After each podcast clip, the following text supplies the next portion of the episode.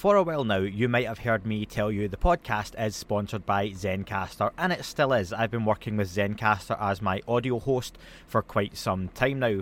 The podcasting industry has also grown at an exponential rate over the past two years, and it's expected to grow to more than a $150 billion industry by 2030. I've said before, I'm a huge fan of podcasting, and if you're a fan of podcasting or investing, maybe both, Zencastr has now announced its round of crowdfunding. You can invest as little as $100 and join a community of other investors who seek to help Zencastr and independent podcasters succeed. If you're interested in investing in Zencastr, go to wefunder.com forward slash Zencastr or click the link in my episode description below to claim your slice of the future of podcasting. I'd like to thank User Interviews for sponsoring this episode. Folks, after the holiday period, many of us start to feel that pinch in our bank balances. I know with having young kids, I certainly do. So earning a little extra income never hurts. That's where User Interviews can help you out. It's completely free to sign up. By giving some of your time, you can get paid for providing feedback on new or existing products with companies like Spotify, Adobe, Intuit, and Amazon, among those looking to speak with quality participants. Most studies are less than one hour and pay over $60. Some studies pay several hundred dollars for a one to one interview. This is one that really does give you something back for your time, and I'm really glad to be able to give folks an opportunity to make a bit of extra cash at a very tough time of year. So, why not even stick on an episode of the podcast while you sign up? That can take less than five minutes. Are you ready to earn extra income from sharing your expert opinion? Then head over to userinterviews.com slash hello to sign up and participate today. I am George Knapp, listening to that UFO podcast and having one hell of a good time. Hi, everyone, and welcome back to that UFO podcast. My name is Andy, definitely, uh, take two, and joining me for a breakdown to discuss a few newsworthy notes from the last week in January 2023 is Dan. Dan, welcome. Hey, hey! Uh, I'm racking my brain for a movie quote right now. Uh, just, just to use, I, I, think I'll just use the quote "bomb" and see if people uh, get get get with the fairly recent show. I would say. Okay, Last of Us. Spot on. There you go. ah. Do you know I've watched the uh, first episode of Last of Us in bits because I hate seeing stuff where kids get killed. No spoilers. Um, but yeah, that's why I stopped watching War of the Worlds as well, the remake to bring it back to UFOs as well. That uh, so many kids died in the remake of War of the Worlds, and I get because of an alien invasion, lots like and lots d- of people are going to die. You mean? Yeah, yeah, oh, absolutely. They were killing the cast off left, right, and centre. Yeah, um, typhoid. Uh, no, the, there was loads of kids' deaths all the time, and it was really dark. And yeah, see, having young children, I just can't watch them anymore. Um, but yeah, yeah that's, anyway, that's fair enough. The, a few news points to go over, Dan. Uh, we're going to do a double recording this weekend. It was going to be today, but I've not really slept for about three days, given I have an 18 month old or 20 month old who just doesn't want to sleep the last few nights, and myself and my wife are struggling for sleep. Um, so we're going to do this one recording, and then we'll get the David Paulides missing 411 UFO connection review done, hopefully over the weekend for people for next week. Um, been a bit light on shows this week. There's only been this breakdown since the last breakdown, but next week there should be two or maybe even three coming out, and a few other guests and shows lined up as well heading into February, folks. So the releases aren't slowing down. It's just me and my old age. That's it. Rough week. But Dan, um, is your curiosity weaponized with a Z or an S? You know what? I'm a, I'm a big fan of switching the S's for Z's. Uh, you know, my social media is the Signal, not the Signal, but it was uh, yeah. because of the movie The Signal.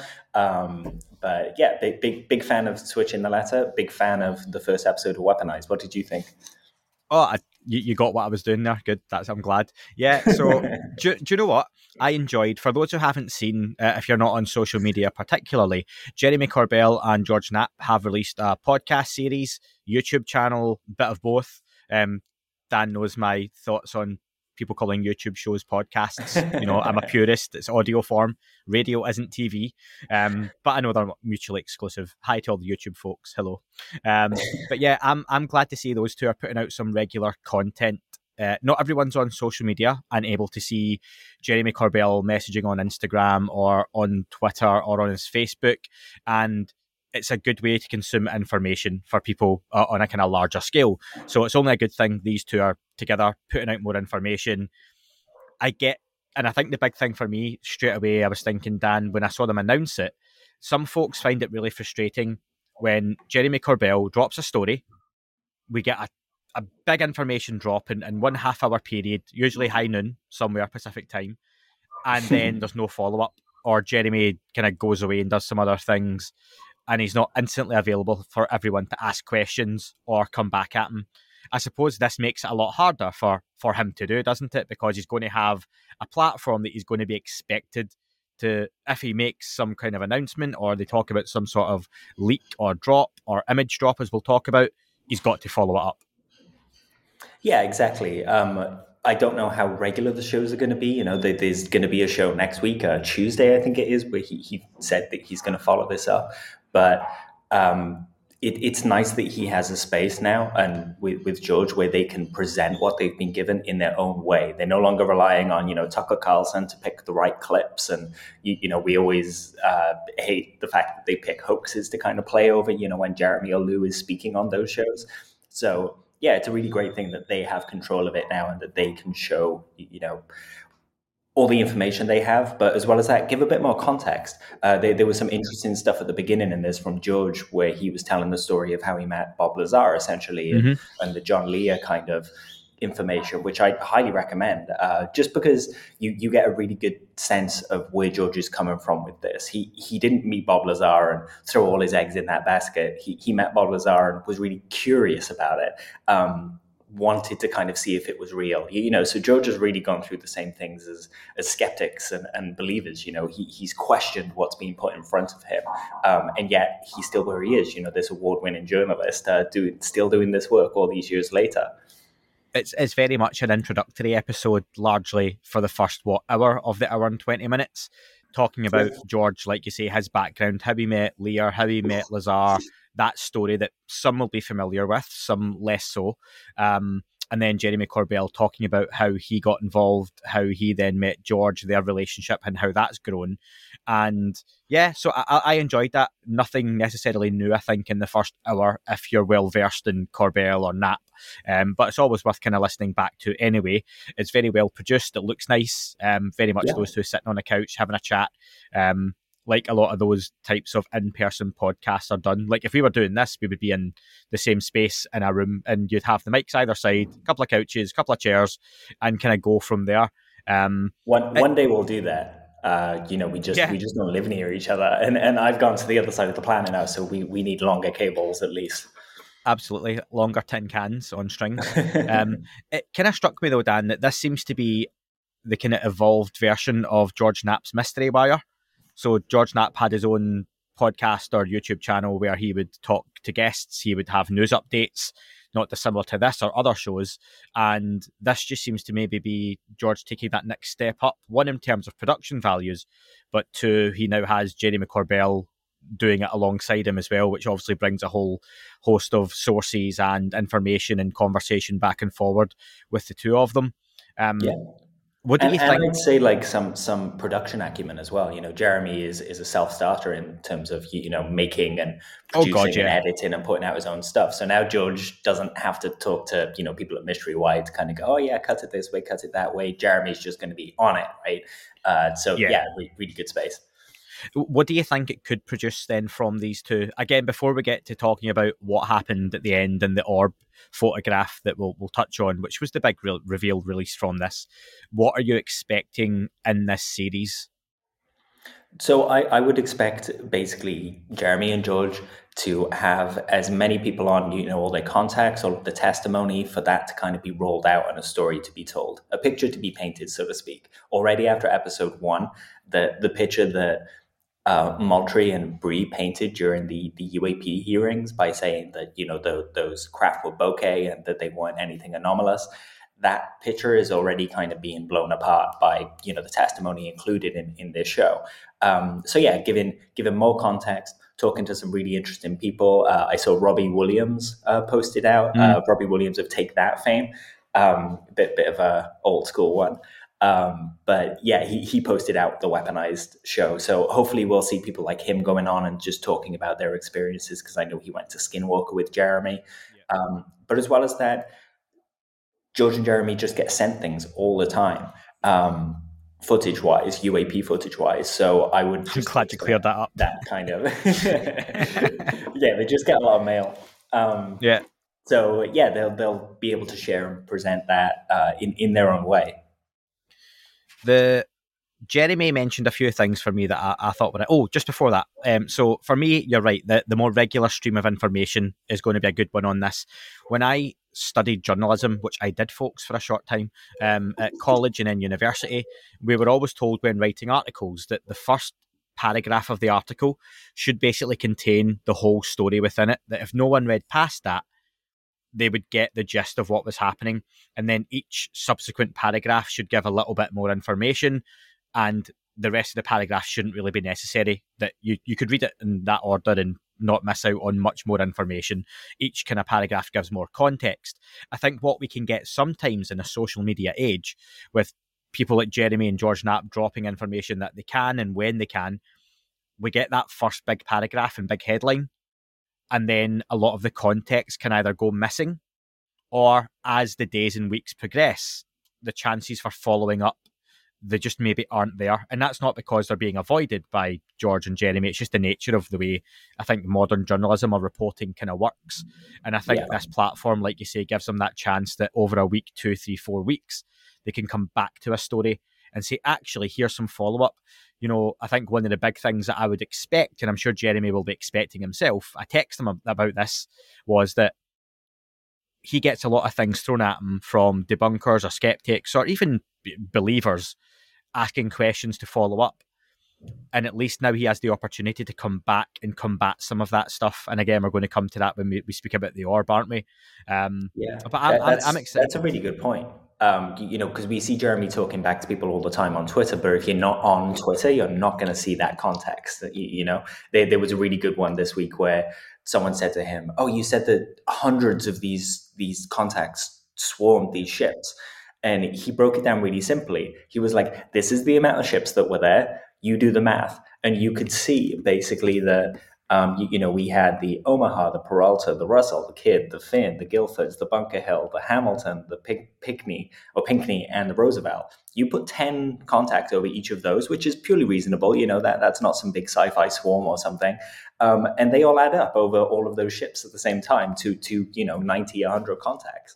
So, yeah, you get you get context that that paints these things is a little more subtle than the headlines uh, would have you believe.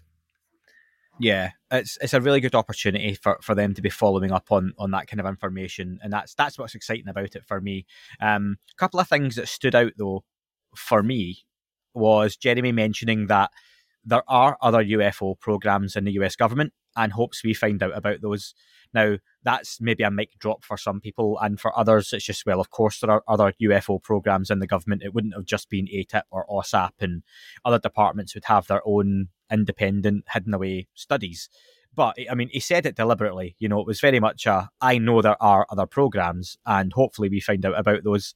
Um, it doesn't come up too often, though, does it? In interviews, I think we can focus so much on what we know, which is AAWSAP into AATIP then obviously AARO, and my God, the acronyms. They even joke about the acronyms early on. I think George Knapp has to say, you know, for those maybe the TMZ generation who are coming over from Corbell's work are looking, going, what? BAASS and AARO and AIMSOG, and it, it does. And if you listen to this podcast and think sometimes you get lost in it, I do as well. I know Dan, you sound like you know a hell of a lot better than it's, I do, and you do. It's hard to remember them all, right? Yeah, it's it's like trying to get the original Sugababes line up and then go from there to the, the Sugababes stand. Just to you mentioned take that before. Get some old school pop references in. Let's just get um, them all in. I'm, yeah, I'm that's it. the Spice Girls one. yeah. Oh, they, they only had the line up and then Jay left. Um, but listen, as I was saying, the the the programs aren't discussed. Do you think that's stuff that's likely to come out? For me, that's that's something Jeremy's got to kind of follow up on other UFO programs within the government. Yeah, I think so. You know, we've got this secure system now. We've heard that people are going to be testifying into that, uh, people that we haven't heard the names of. Um, I would expect that they're cluing in these committees and, and representatives to these programs. I think the the number we've heard from Jeremy before is that there are four legacy programs, and I would expect that those four legacy programs are each looking at a different area. Um, so you know, if you've got a program in the Air Force, they're going to be looking at how these ships can can help them fly. If you're looking at something from the DoD, they're probably looking at you know how the technology can help them in a defensive way or an offensive way. You know, they're going to be looking at like weapon systems or propulsion or something else. Um, but what's great now about all the efforts that we have that we know about is that they they don't kind of contain their information like that. You know, the people that study the engine will talk to the people that study the the warp bubble if there is one. You, you know, um, so did you we, pick up find... on the exchange Jeremy and George had around that whistleblower legislation? Because Jeremy mentions, you know, about the legislation and whistleblowers coming forward, you know, who's going to come forward from a program like Lockheed for it, or a place like Lockheed, for example, and, yes. and talk about what they know. And George, George interrupted at that point. Like we know. He was like, "Well, we yeah, we do know who's going to come forward." And Jeremy went, "Oh, yeah, actually." So that was another little thing that was touched on but skipped over. Um, and, and, and like, ah, okay. pointed out so so much. You know, even if you go back to to I think it was Indiana Jones, there, there was like this big warehouse with all the artifacts in, and yeah, it's on the box, the Lockheed symbol, yeah. and Spielberg just keeps throwing back to Lockheed having something to to to hide essentially. Uh, so I would expect that, like others, that one of these programs or some of these programs are in private industry, and that's how they keep them away from FOIA. Yeah, at, at the end of the podcast, they they talk about the Mosul orb. So this was from Iraq in April 2016. Now, if you're on social media the last few days, it's probably been the big talking point. Jeremy Corbell and George Knapp have released a, a still image from what's meant to be a four second, excuse me, a four second video. Now, if I'm correct, Dan, and I think I am, they have never said that they've seen the video. They are just saying that the image is from a four second video, which apparently this metal ball or metal sphere, as it appears, in, in the middle of a street from like a, a if you're listening to this on audio, it's like a Google Map street view looking down from like eagle's eye view, and there's a metal sphere. Now, let's just take it at first that it, it is a sphere. Jeremy's saying it's from a four second video. It was flying alongside this reconnaissance aircraft, US military, and this is a still from the video. We've not seen the video. Others are saying when you look at it, it could potentially be the reflection from a puddle on the ground. Um, and I can't disagree that when that was put to me, I said, ah, yeah, maybe. However, to bring it back, Mick West was asked about it, and I believe he even said himself, I saw it on someone's Twitter feed, that it couldn't be the reflection of the sun because of the angle the aircraft would have been at and That's the right. angle of the sun at that time of day. It wouldn't have reflected in such a way. So here we are, whether Which it's a puddle or reflection. Him, right? yeah, but that's that's you know, what uh, he's meant to do. So yeah, he gets absolutely. a lot right. And this this is a, a, good example of where Mick is. You know, he, he's he's got his head screwed on. Uh, the the issue people have is when it comes to talking about witness testimony that he just pushes aside. Things like this, you know, he, he's good at working out puzzles and problems. And yeah, you're right. Like he, he explained that the angle that the plane's at, it wouldn't reflect in that way. Devil's advocate moment, Dan. Sure. Is it a li- how do I word this? I'm going to use the way you have came back on that as the general response, right? And I'm not saying I disagree or agree with you. Sure. But if someone leveled at you you can't just accept Mick West doing the work being good this time because it fits what you believe, as opposed to when it doesn't. That we would say, well, he doesn't want it to be that because who's to say he's not wrong in this case? And it could be a puddle, and he's just got it wrong. At one one minute he's a video game developer, the next minute he's a you know, sun position specialist, if I can put that really badly. So I could see why people, if someone's listening to this, and I know people sit on different areas of it, could be like, oh, well, you can't just disagree with them one moment and then agree the next. But yeah, it, it still could be a reflection. It still could be a water droplet on the screen. Unlikely. It could be a metal sphere flying along. Come back on the Mick West point for me first, Dan, and then I'll, I'll ask you something else. Yeah, sure. So um, you know, Mick's Mick's hypotheses are what they are. I, I, always say to people, you know, fair enough if you don't want to engage with him, um, but it's always worth considering what the kind of the debunkers and the skeptics are saying because you kind of get to balance things when you do that. Don't just listen to the believers who instantly say, "Oh yeah, this is something anomalous," and you know they'll tell you that it's from the Pleiades system and so on and so forth. Um, don't just listen to one side of those. Take take all of those things in and just hold them lightly. You know, chances are, and unless we definitively see you know this this orb returning to a planet out there or you know going back to a mothership we'll probably never know that it's just anything more than an anomalous thing. Um, but this is kind of where we are with it. There's just this big pile of data of, of question marks um, that are kind of seemingly leading to or or like you you like to say your puzzle analogy right like we, we've got enough pieces that we're like yeah there's something there's something strange in the middle of this picture and we're, we're kind of building it as we go but you have to take in all sides and and consider them at least.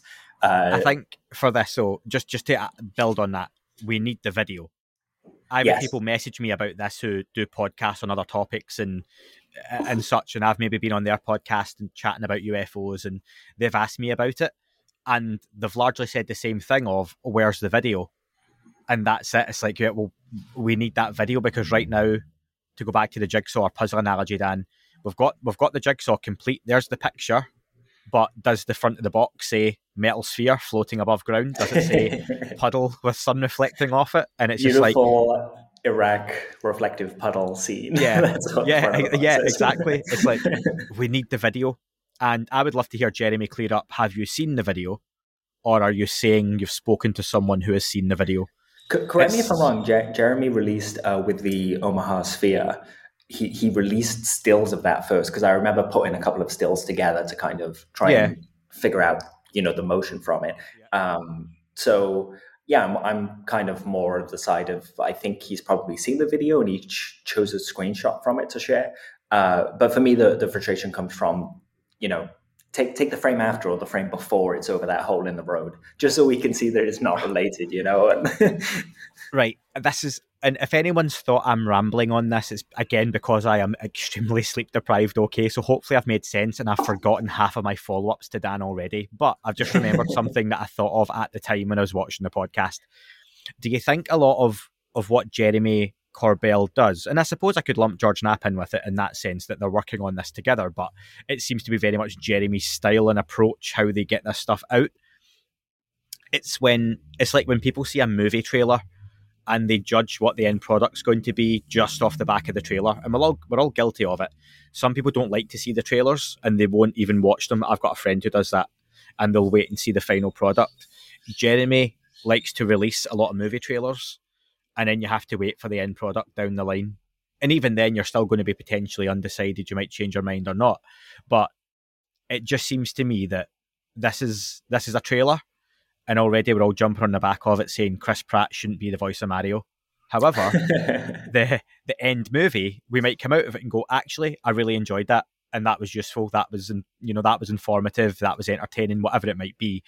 And I, I just think we get a lot of preludes from Jeremy. That's I've said before, and I don't mean this in a derogatory way, and I don't think he would take it this way.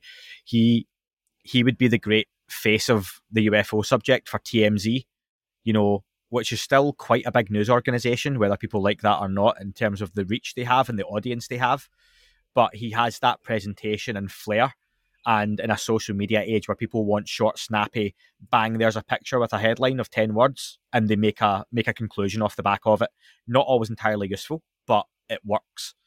And I just think maybe that's what we've got a bit of here because it did get picked up off of a lot of major news networks, TMZ being In, one of them. Including TMZ, yeah. yeah um, ran a whole feature on it as well. I don't doubt Jeremy's got connections there. But it, it seems to me that we really need the video here to go alongside this just to show us is that object moving? And do you know what? For what worries me is it's a, we know it's a four second video, Dan, and that the four second video comes out and we go, oh, it doesn't look like it's moving, or it's inconclusive. Well, when, when we talk about the speed that these things move, right, the, the frame that we've seen could be the only frame in those four seconds that contains the sphere, for all we know, right? Uh, so, yeah, we, we've got to be ready for that. But I, I think you're totally right. Jeremy knows how to tell a story, he knows how to present it in this modern day. And there's, there's probably an aspect of when when Jeremy releases something, you know, you and I and people in the community, we pour over it. We we you know we find the location, we try and figure it out. Like most people don't do that. Most people will just kind of, like you said, when you were talking about journalism, they'll read the first paragraph or just see the headline and move on with their lives.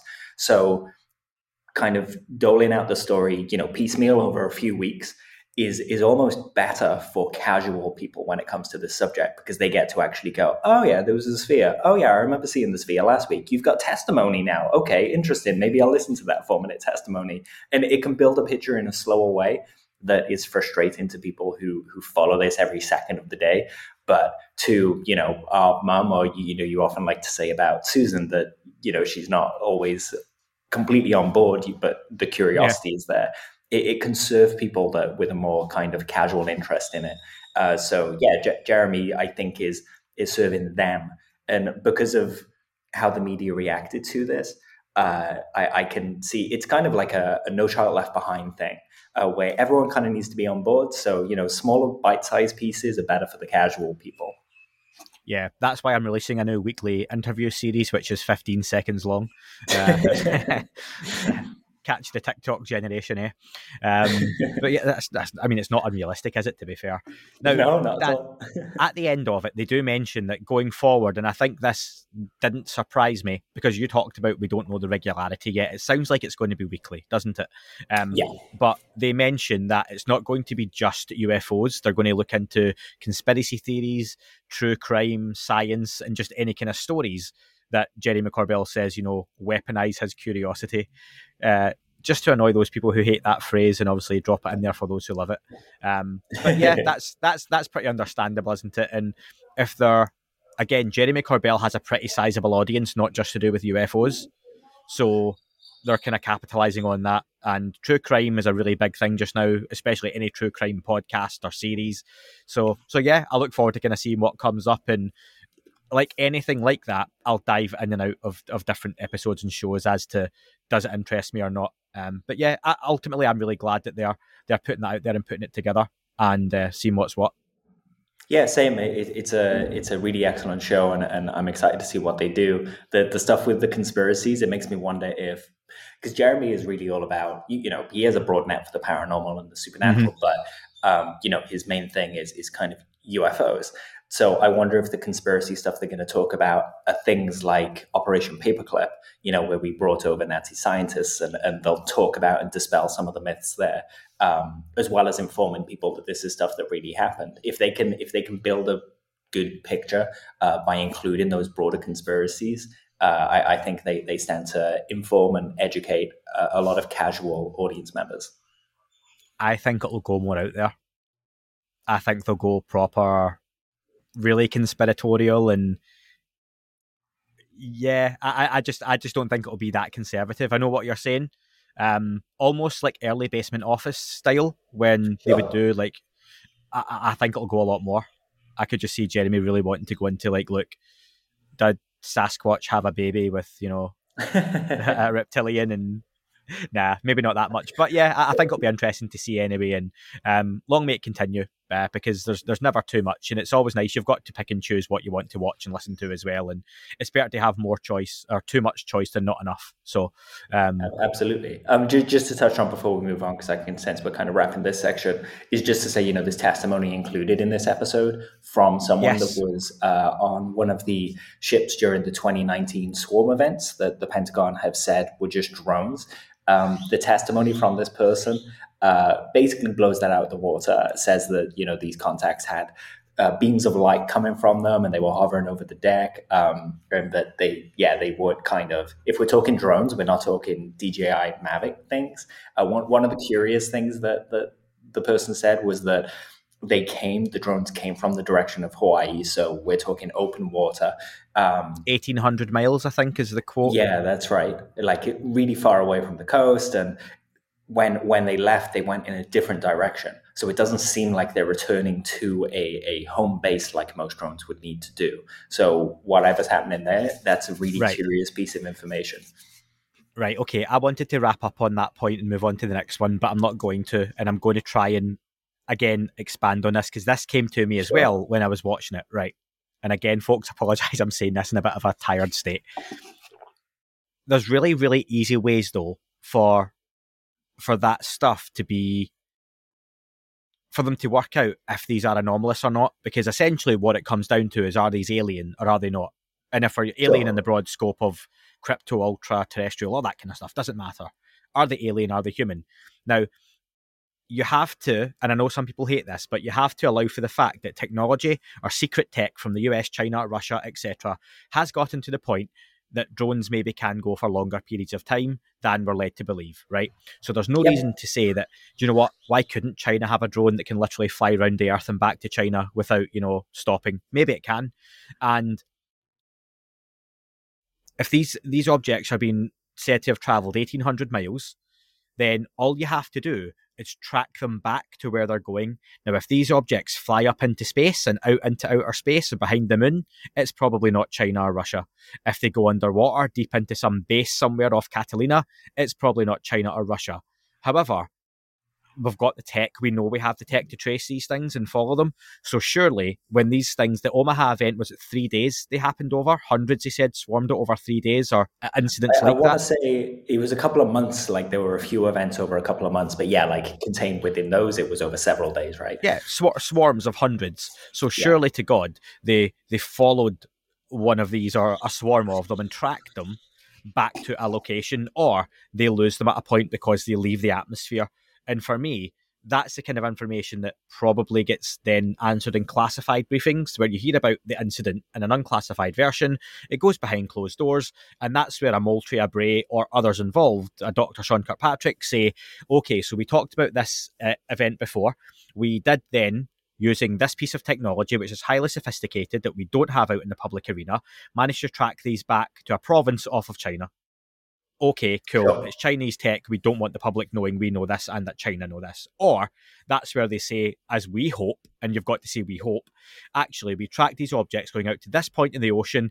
Half of them then shot up into the sky at a ridiculous speed, which we tracked here, and they flew off into space.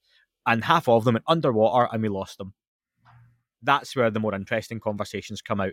But that's the kind of stuff that we don't hear, and is probably, I'm guessing, what happens in these behind closed door briefings. You you would hope so. You know, I, I, hope they're not taking kind of conclusions that were done by people online, um, or theories that were were brought up by people online and kind of applying those and saying, yeah. Are you taking okay, you know? Are you taking that from what they said about uh, Moultrie and Bray when they were asked about the the the bokeh triangle? Yeah, kind of, yeah, that yeah. was it about the experiments being done yeah, we're, we're, aware of studies that have been done, not we've conducted studies, right? Like I, yeah. I would want these people to be starting from scratch, not you know. And the, the point of that video as well isn't that they were triangular. The point is that these mysterious contacts were violating the the space of the ship and the airspace of the United States of America, um, and they they couldn't tell an origin. You, you know, you, would hope that they follow them and have a bit more information. Um, so there are a whole bunch of questions still there around that sighting.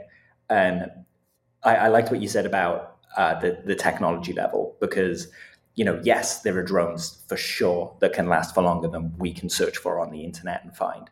Yes there are you know there are drones videos of drones online that will transition from air to water. They take a second to do so. But if that's the stuff we're seeing chances are that's really well developed capability uh, for for some places.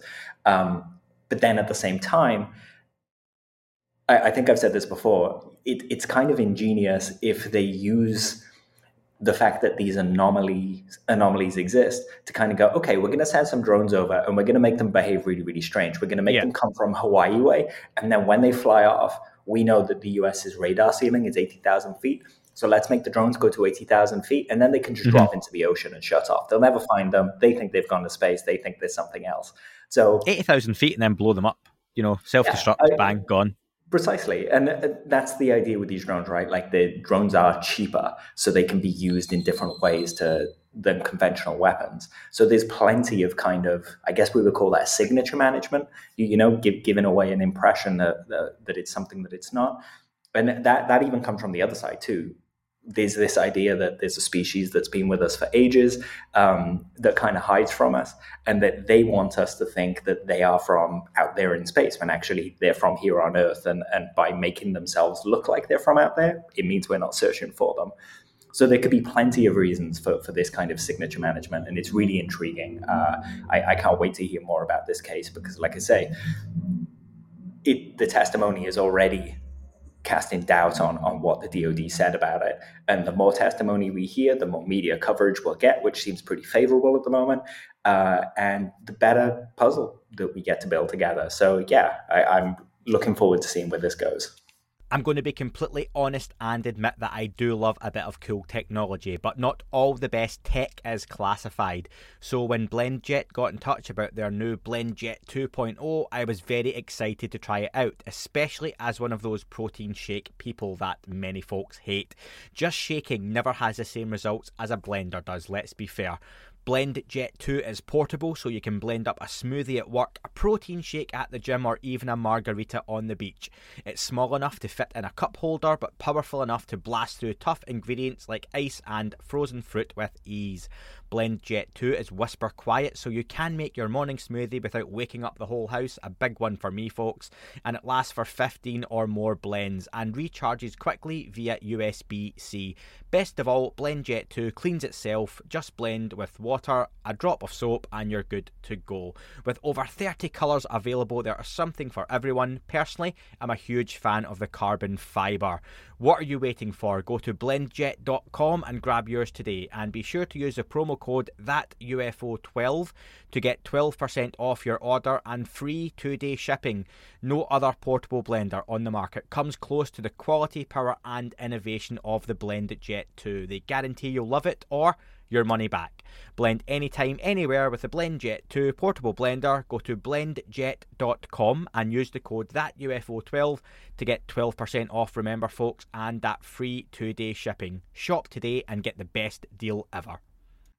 Absolutely. Uh, moving on then to a couple other stories worth touching on. That went a hell of a lot longer than I thought, but you know, at least it wasn't a five minute show. Um, PJ Hughes, who was on the podcast, God, about 18 months ago, maybe more now, with Gary Voorhis and Kevin Day, um, and a roundtable I done back then that was really good. Check it out, folks, if you if I do say so myself. Um, he was an avionics technician, which was someone who repairs and maintains electronics equipment on board the aircraft, involved with the Nimitz and the Princeton. Um, PJ popped onto Twitter after taking a little bit of a break to make some comments about the incident. Uh, and largely for me, Dan, I picked up focused on the, the readings that were taken by the East E2C Hawkeye. Um, some of it was a little bit cryptic, to which PJ quite funnily and fair enough he said you know if you don't like this then deal with it. He doesn't really care but it's i'd rather people came out and talked around ndas and clearances than didn't say anything at all. Um, he basically said the e2c hawkeye that was airborne for the intercept of the tic tac. So the for those again and i am military i'm not military at all like you know i'm a layman. Um, big aircraft that was up in the sky with lots of sensor systems during the time, uh, basically tracked and recorded electronic signals from the objects. One of them flew, PJ alleges, and we've heard this before, 30 to 40 feet from the aircraft. You know, we also hear that there are there are good images of that, which is the good stuff that we don't get to see. If something gets that close and even a pilot took a picture of it from 30 or 40 feet, that would be a hell of a good picture even with a 2004 phone camera. But I reckon some better cameras would have got images or video of that. Um, what I found interesting, though, Dan, was the signals were not able to be determined by the extensive database of signals the system had. So yeah. this plane has sensors that pick up all kinds of different signals and frequencies and what may or may not be doing it outside. And it couldn't figure out what was what was being said, apparently. The raw data was stored on the bricks, the, the storage units that were then infamously taken from the ship. So, what were your thoughts on this, Dan, in terms of what PJ is coming out and saying? Really interested. You know, P- PJ's kind of alluded to this before, and he, he can't kind of elaborate on you know how big the signal bank is and stuff like that for, for the Hawkeye systems, but he did say that the previous generation had a bank of 250 essentially fingerprints for technology. So the Hawkeye could scan an F 18 and instantly just go, cool, that's the electromagnetic signature of an F 18. That's what that is. This generation has a database that's so much bigger than that. Um, and you've got to think, you know, with all the money that America are putting into these systems and defense, the chances are pretty much everything on the planet uh, would be cataloged in there that is yeah. known about. Whether it's secret Chinese tech, if America knows about it, that signature is in there, right? That fingerprint is in there. And it appears that when the Tic Tac was right by their plane, they got a really good scan of it and the system just went, nope, this isn't anything that I know about. And so it kind of paints this picture that it, it's something a lot stranger than just secret tech. Uh, mm-hmm. PJ also kind of alluded that it was down the radio microwave kind of end of the, the spectrum, the did, yeah. got. Um, but that kind of data is is going to be vital because it shows there was something there. Uh, especially that it overlaps with the Spy One radar and the Hawkeye. The Hawkeye's kind of job is to be in the air and to connect the battle fleet. So if Nimitz is on one side of the horizon and the planes are on the other side, all the data goes up to the Hawkeye and it kind of paints a picture of the battle space using all of these different sensors. So those data bricks must have had an incredible picture on them of this encounter PJ also alluded to the fact that there were probably more contacts. You know, we, have heard various different, or, or to me, uh, various different stories about the Tic Tac event. You know, Kevin Day has said the phrase, it's raining UFOs, which mm. we've never really, you know, we didn't hear Fravor say, you know, it was raining UFOs. It was just one encounter. So what PJ was saying alludes to the fact that it's not necessarily that everyone's kind of got a different story. It's that they're telling different parts of the story, that there were more than the intercepts of just Fravor and Dietrich, that other people went out, and not just Chad when he filmed the video as well, that these encounters carried on. And of course, you would expect them to, right? If there's something mysterious there and they contacted it, they're not just going to leave it alone and go put the data brick there. They're going to keep poking it and seeing what it's doing if it's still around. So, yeah, it seems that there's a lot more to this Tic Tac story.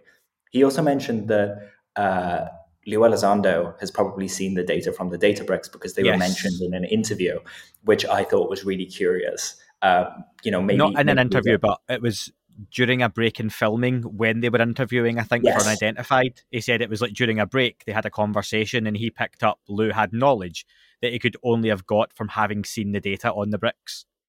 That's right, which is really promising because personally, I was worried that that data had just been deleted and it was gone and you, you know into a vault we'll never see uh, but it seems that someone has access to this data. And so when people like Lou assert, yeah, this was an anomalous event, we should probably listen a bit more, right? I wanted to ask. I don't. I don't know if I just picked this up wrong as well. And I tried to look through the tweet thread because it was. A, it was. It wasn't all over. Just the way he was responding to people was great as well. But I was trying to find a lot of information and dig through. He mentions that the radar for the Hawkeye had to be turned to standby for them to see the craft. Yeah, he, he was kind of getting at that sometimes some of these systems can kind of interfere with each other and stuff like that. But for me, what I took from that was that their their most technical system, their most sensitive system, was the system that was turned on. And so when we're talking about whether there was something there or not, this system would categorically tell you yes or no. And it seems to have said yes. And then we have the part of the story where he, you know, PJ says, we saw it with our eyes, you know, 30 to 40 feet from the craft.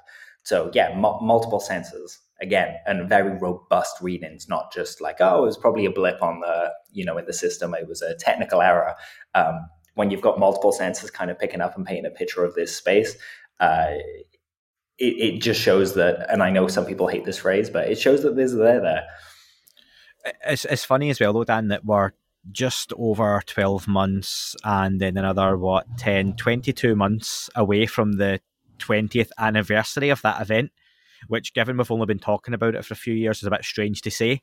But yeah, it's, it's something that happened almost two decades ago, but there are still information pieces coming out. And, and Leslie Kean said on the uh, interview with Jimmy Church just recently.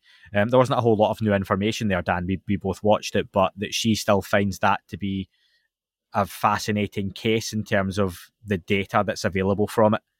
Um, and you feel that there's there's still more to come from that as well, potentially.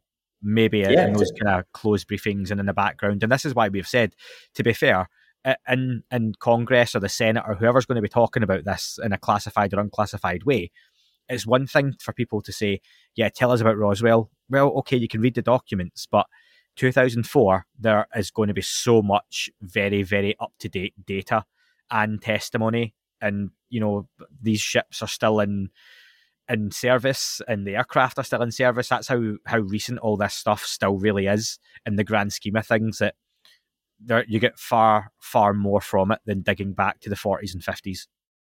Yeah, hundred percent. You you know we've got Jay Stratton um, making some appearances this year where he's going to be talking about his time uh, with AAWSAP and running the UAP task force. So he'll be on with Corbell and Napson, no doubt, right? And he he was the guy who assembled that first report um, on the Tic Tac because he realized that there were these multiple sensors and it was a great place to start. So no doubt we're going to get his his kind of overview and picture of what happened, as well as probably more insight into those data bricks and whether he saw them. it's going to be an exciting few months. And uh, in the coming months, what we do have definitely coming out on the 1st of March 2023 in both book and audiobook form is Chris Bledsoe's story, UFO of God, The Extraordinary True Story of Chris Bledsoe, is its full title and is available to pre order now on Amazon. Uh, Dan, I'll read the blurb from Amazon first off because people might not have seen this yet because the book was delayed originally from from January. In the moment of his darkest hour, Chris Bledsoe, a deeply religious family man and successful business owner, had lost everything in the 2007 financial crisis and was suffering from a debilitating chronic disease. On his knees along the banks of the Cape Fear River, he cries out to God in a desperate plea for help. Suddenly, a UFO appears and saves his life and also cures him of his illness. Experiencing four hours of missing time and witnessed by three shocked co workers and his teenage son, they run for their lives as several UFOs chase them home. This is the story, the true story, sorry, of hope, love, lies, and deception involving officials from the US government, CIA, NASA, DIA, a string of professors, and MUFON. I'll also just read you Jim Semivan's quote, which I'm guessing is going to be taken from probably the back as a, as a selling point or, or maybe the foreword. Jim Semivan says, Chris has probably been visited officially and unofficially by more government types and UFO researchers than any other contactee or experiencer. There's a reason for this. The story Chris tells touches very close to home for many government officials, scientists, and academics who have either had a similar experience themselves or who are aware of some elements in Chris's story that they have either personally seen or experienced before, officially or unofficially. The Invisible College indeed took notice, and so should you. Thoughts, Dan? Because I know you've you've said a few times about the the title of the book, the the cover that's been chosen for the book. I know you've got some thoughts on as an artiste, as they say, and um, just general thoughts on what you expect from the book. Yeah, so Chris's story is a really interesting one. Uh, it's obviously been expanded on with uh, his son Ryan's podcast. Uh, but if you go back to those, we always refer to, to Richard Dolan's, I think, four or five part interview with Chris, where he really goes into everything in detail. Uh, you, you, know, it's a really compelling and interesting story that does, as, as Semivan asserts there, it does involve a lot of government contact. Even, you know, Tom and Lou went to see Chris. Uh, and there are some photos around online when when to the stars was kind of starting to pick up pace you know they went to see chris to, to talk about mm-hmm. maybe telling his story. So it's interesting that they were interested right? I'm really curious to, to kind of see chris elaborate the, the idea of ufo of god. You know they, they have this religious take religious angle on the phenomena that not everyone agrees with and I would include myself in that, just in the sense that you know when when something comes down in a spaceship and and says I am God, you you've got to quote Star Trek and be all, what does God need with a spaceship? You know, uh, mm-hmm. these Lost things. Can, oh, there we are. oh, there you go. yeah, I was just going to say these things seem to be able to present uh, whatever image they want to us. There are so many cases where people see one thing and a, a, witness next to them will see a complete other thing. So we know that there's cognitive manipulation there. And that's why I'm a little bit skeptical about it being a religious thing uh, and wonder that maybe, you know, whether our expectations influence how it appears to us. The cover is interesting to me because it's a cover that uh, it's a painting that is often kind of said to evoke the phenomena. You know, you've got Jesus there making the symbol with his hand, holding an orb that has three lights in it uh, however, I would implore everyone to go watch uh, The Lost Leonardo. Uh, that basically describes how that painting isn't even necessarily a Da Vinci painting and that was repainted, you know, about, I want to say like 85 to 90% of it was repainted by a, a painting repair specialist. And there's a, there's a whole bunch of furor around that painting, how much it was sold for, you know, its history and things like that. It's not necessarily straight up and what what it seems to be. So I'd recommend everyone go watch that documentary just so they're a bit informed about that painting and, and the ideas around it. But just long story short, it's potentially a fake that was legitimized through one of the biggest, you know, the highest uh, auctions for uh, art being sold in the history of the world ever, and it now lives in Saudi. And the, the film kind of puts the idea forward that actually this this was legitimized because it was sold for such a high amount, and now it's worth that amount regardless of whether it's a Da Vinci painting or not, which is kind of interesting. You, you know, the value of art is always up for debate. But yeah, what what are your thoughts? Are you, are you looking forward to reading the book? Yeah, I am. Um, I, th- I think I've always been not on the fence with it. I, I, find the story fascinating, and I think there are far too many agencies who have been involved and visited the Bledsoes for this just to be to be nothing because there's too much there, and the the amount of pictures that that Ryan Bledsoe, particular, has posted online of his family with again quite important officials in various pictures is again too much to to say there's nothing to it. Uh, what I have said though is there are I think uh, the same as other people, there are times where Chris Bledsoe will, or, will post videos online which they could just be satellites, you know, above the property, and it's hard to to say otherwise just because um there's no other data around it and there's no context as a light in the sky moving along. So but I, I was very honest, and I, I said to Ryan when I interviewed Ryan Bledsoe that the the orb phenomenon is one I tend to struggle with at times. Not that I don't believe it, but there are, and I saw um, on Facebook, God, Mark D'Antonio and Grant Cameron having a bit of a back and forward because Grant was taking yes. some pictures to which Mark D'Antonio repeatedly, but very nicely, was saying to Grant, take the pictures without the flash on. Those objects will not appear because what you're taking is pictures of dust in the air to which Grant argued against that. Grant then took some pictures without the flash, but in a very well lit room, and there was no orb. And yeah, so it's a very difficult one, the whole orb phenomena. And I don't disbelieve people who say they have seen them. The photographs, you can't deny, though, look like usually dust or something coming across the lens because we've all we've all seen that. But there are some really interesting ones. So it'll be interesting to see how that story has developed for Kristina's family over the years. I don't know, has it been one that maybe it died off as time went on? You know, why would it have hung around? It, there's a lot I'm sure that we'll, we'll find out within the book itself and we'll get some context filled in around that as well because Chris Bledsoe doesn't like you say doesn't put himself out there for loads of interviews. He will be coming on the podcast that first week in March and I look forward to that. And no doubt at the time he is going to be doing a ton of different interviews. So we'll get to see and hear a lot of context behind that and from the book as well. So yeah really looking forward to it. I'm glad to see it's finally getting put down. And um uh, to see it, does the story have a full stop at the end of it or is it one that is still very much going on?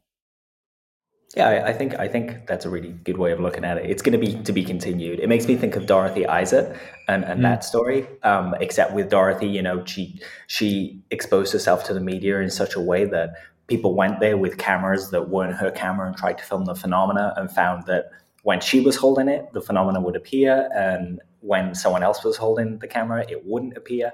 So there, there seems to be uh, a mysterious factor to, to this orb phenomena.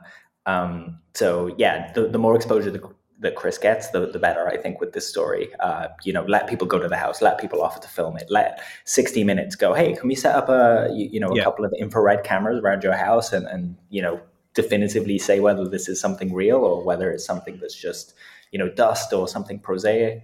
Uh, that that's ahead of us. So yeah, I'm, re- I'm really curious and excited for all those kind of things to to develop do you know what? We need to make a point of getting that interview, or that sorry, that review done for the Dorothy Izzatt documentary because we both watched that, didn't we, a few months ago now, and we've got the notes for it, and it's yeah. probably good timing to get that recorded before Chris's book comes out.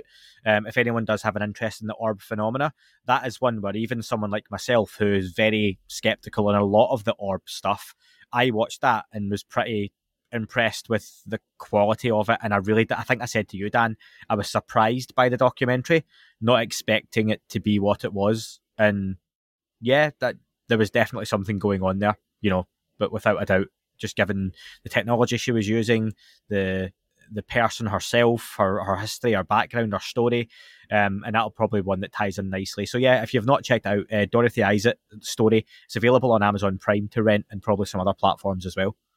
I, would also recommend people go listen to. There were two points of convergence podcast episodes uh, on the whole case where they kind of went a bit wider, went into the book, kind of included some information that isn't in the documentary. Highly recommend those yeah, go for it, folks. Um, so yeah, that's out March first. And just finally, for uh, Ryan Graves has started a podcast as well, merged merged point.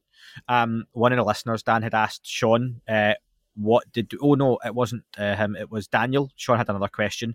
Daniel had asked um, what did you think of merged podcast first episode? So ryan graves spoke to gary nolan didn't he? Yeah that's right. It was really interesting really well presented. Again like the weaponized one just the production value was really high. And and it was kind of it took yeah, me a second to kind of realize that that's software. Where, yeah you know it, it looks like the lex fridman podcast but it's yeah. talking exclusively about the phenomena, about UFOs, about everything you, you know that, that, Gary does. And there were some really interesting statements in there from Gary, um, not least of which was was him talking about an event uh, organized by Sean Parker of, of Napster fame, uh, where Lady Gaga was present and listening to, and apparently enthusiastic about UAP research. So it, it paints this picture that. Uh, there are a lot of people out there who are really interested in this, but they don't want to be part of the UFO community. I think we're going to see that more and more going forward, and that that's kind of what Lou Elizondo was alluding to when he said ufology needs to die. You know, it's it's going to be redefined going forward uh, by just the the virtue of having more attention. Uh, you know, we're not going to be in this like little side hole talking about UFOs and aliens and Pleiadians and reptilians and things like that. It's going to be a mainstream conversation that scientists and engineers and people like that are all going to come to, flock to this. And yeah, hopefully it won't be a mystery for much longer. Another question that was asked, and again, just before I go back to the Ryan Graves uh, question, or the question off the back of the Ryan Graves uh, comments, uh, from Sean, he wanted to know who we think, and we touched on it gently, what sort of guests will be on George Knapp and Jeremy Corbell's podcast. What do we think? Jay Stratton, we said straight away. I think you'll yeah. see a lot of the usual suspects, but I think for me, the value and and what they could get isn't the people who are going to come on to this podcast and Ryan Sprague's podcast and you know the Black Vault. That's those guests go on to those podcasts anyway. It's the the testimony of individuals like Jeremy played on his phone who I don't know and can't get in touch with, but Jeremy has the contacts or the resources to go and speak to them. You know, like when Linda Moulton Howe sits and reads an anonymous piece of testimony from a pilot who remote viewed the war in Mars from Antarctica yeah. in 2050.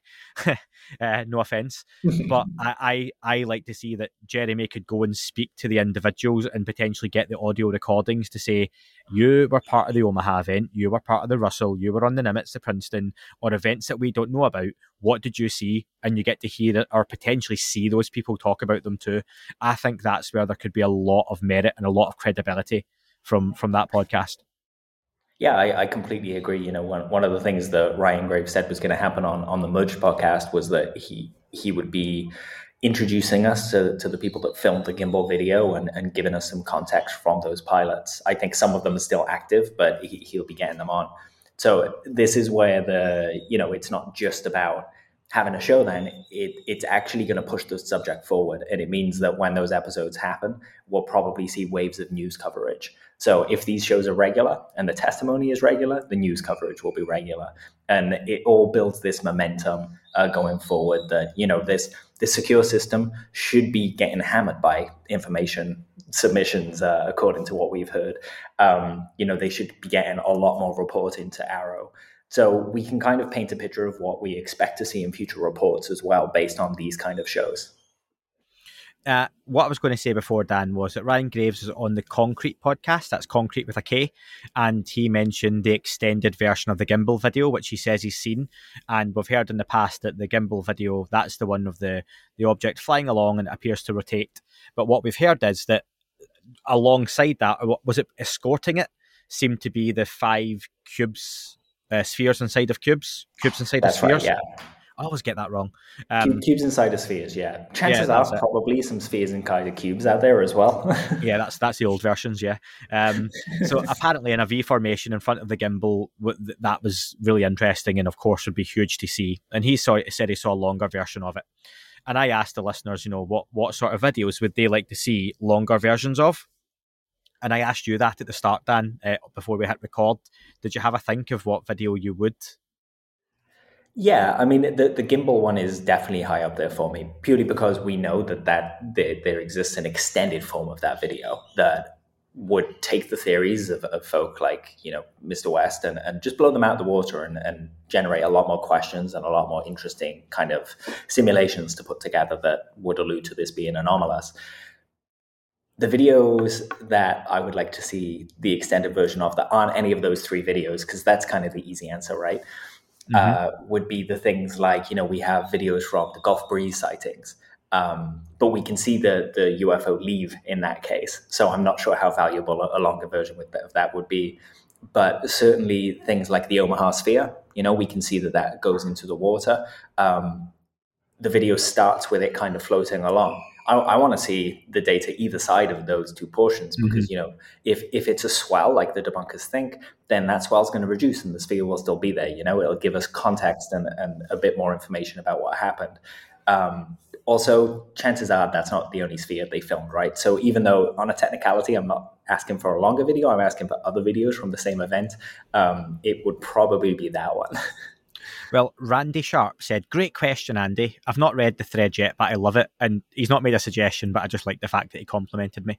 Um, Justin said the gimbal video as well.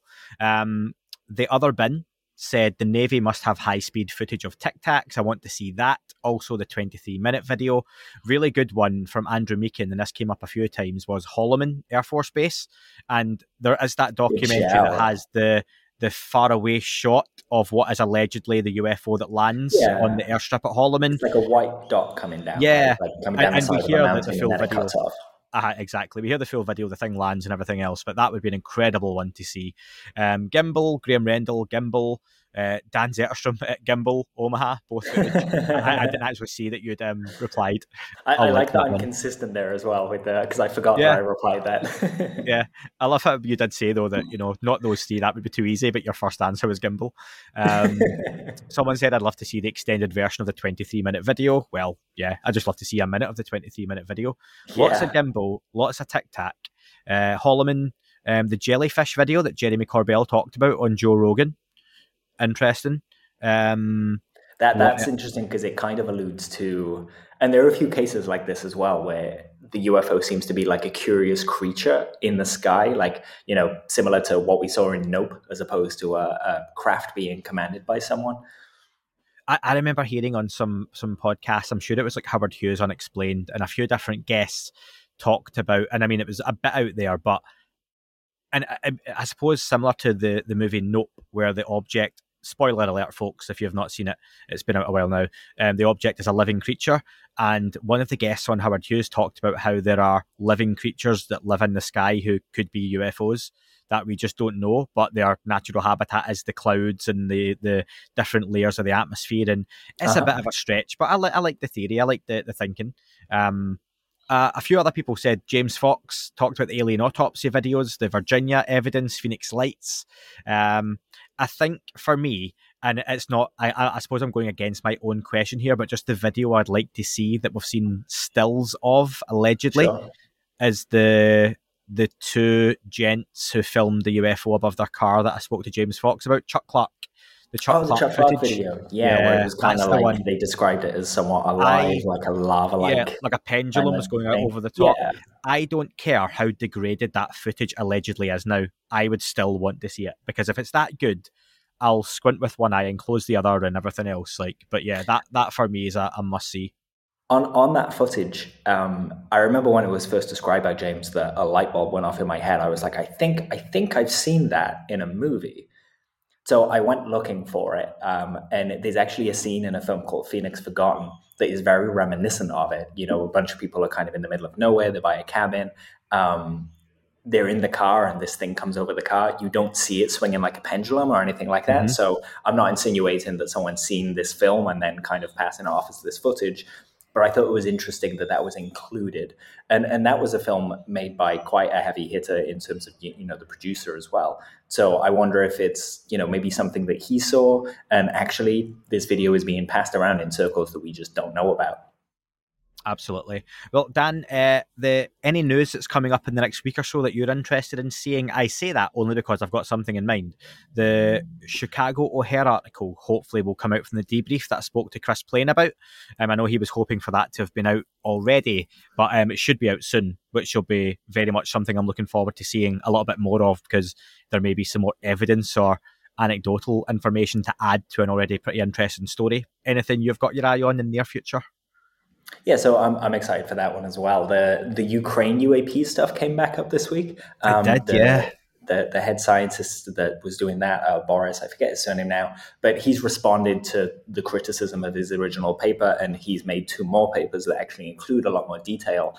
Um, and he goes into basically what the objects are, why he's decided they're not bugs or, or birds or artillery.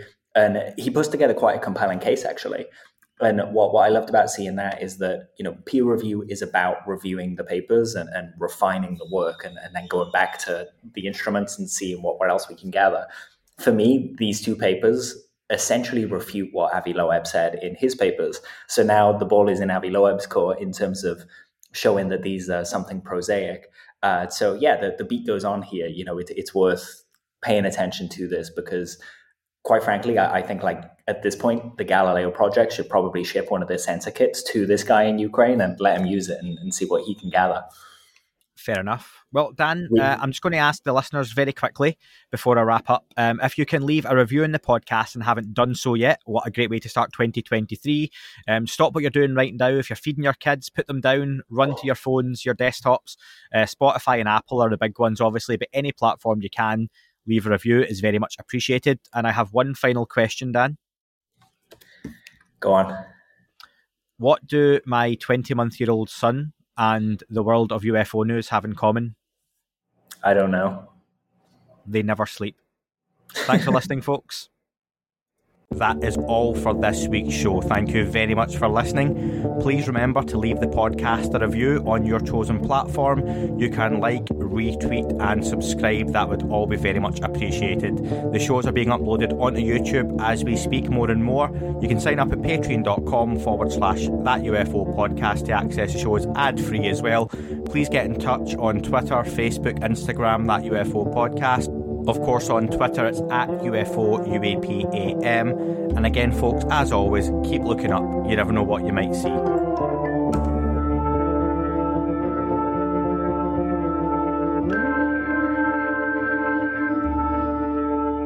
It wasn't a tic tac and not quite a saucer, more like a hubcap designed by Chaucer, little baroque and quite steampunk, like Alice was playing bass for the Parliament effect. The little fucker hovered right outside of my window, and when I shoved out the screen, he made it an issue. I don't think he expected me to see his ass, but I'd had some champagne and smoked a little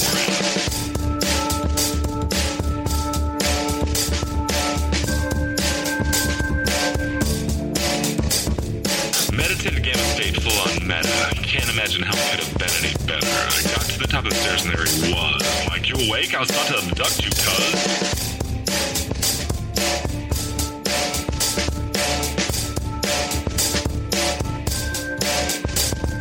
Jumped back and nearly kissed myself, and I climbed out the window after the elf, and I woke up in my bed, and there was something on my head, and everything was weird, and everything was red. And I called out to my boys. They thought this was noise. They thought it was a dream. They thought it was my toys. They thought it was my problems, and they think I should seek therapy, and I don't know what it is, because it doesn't really scare me.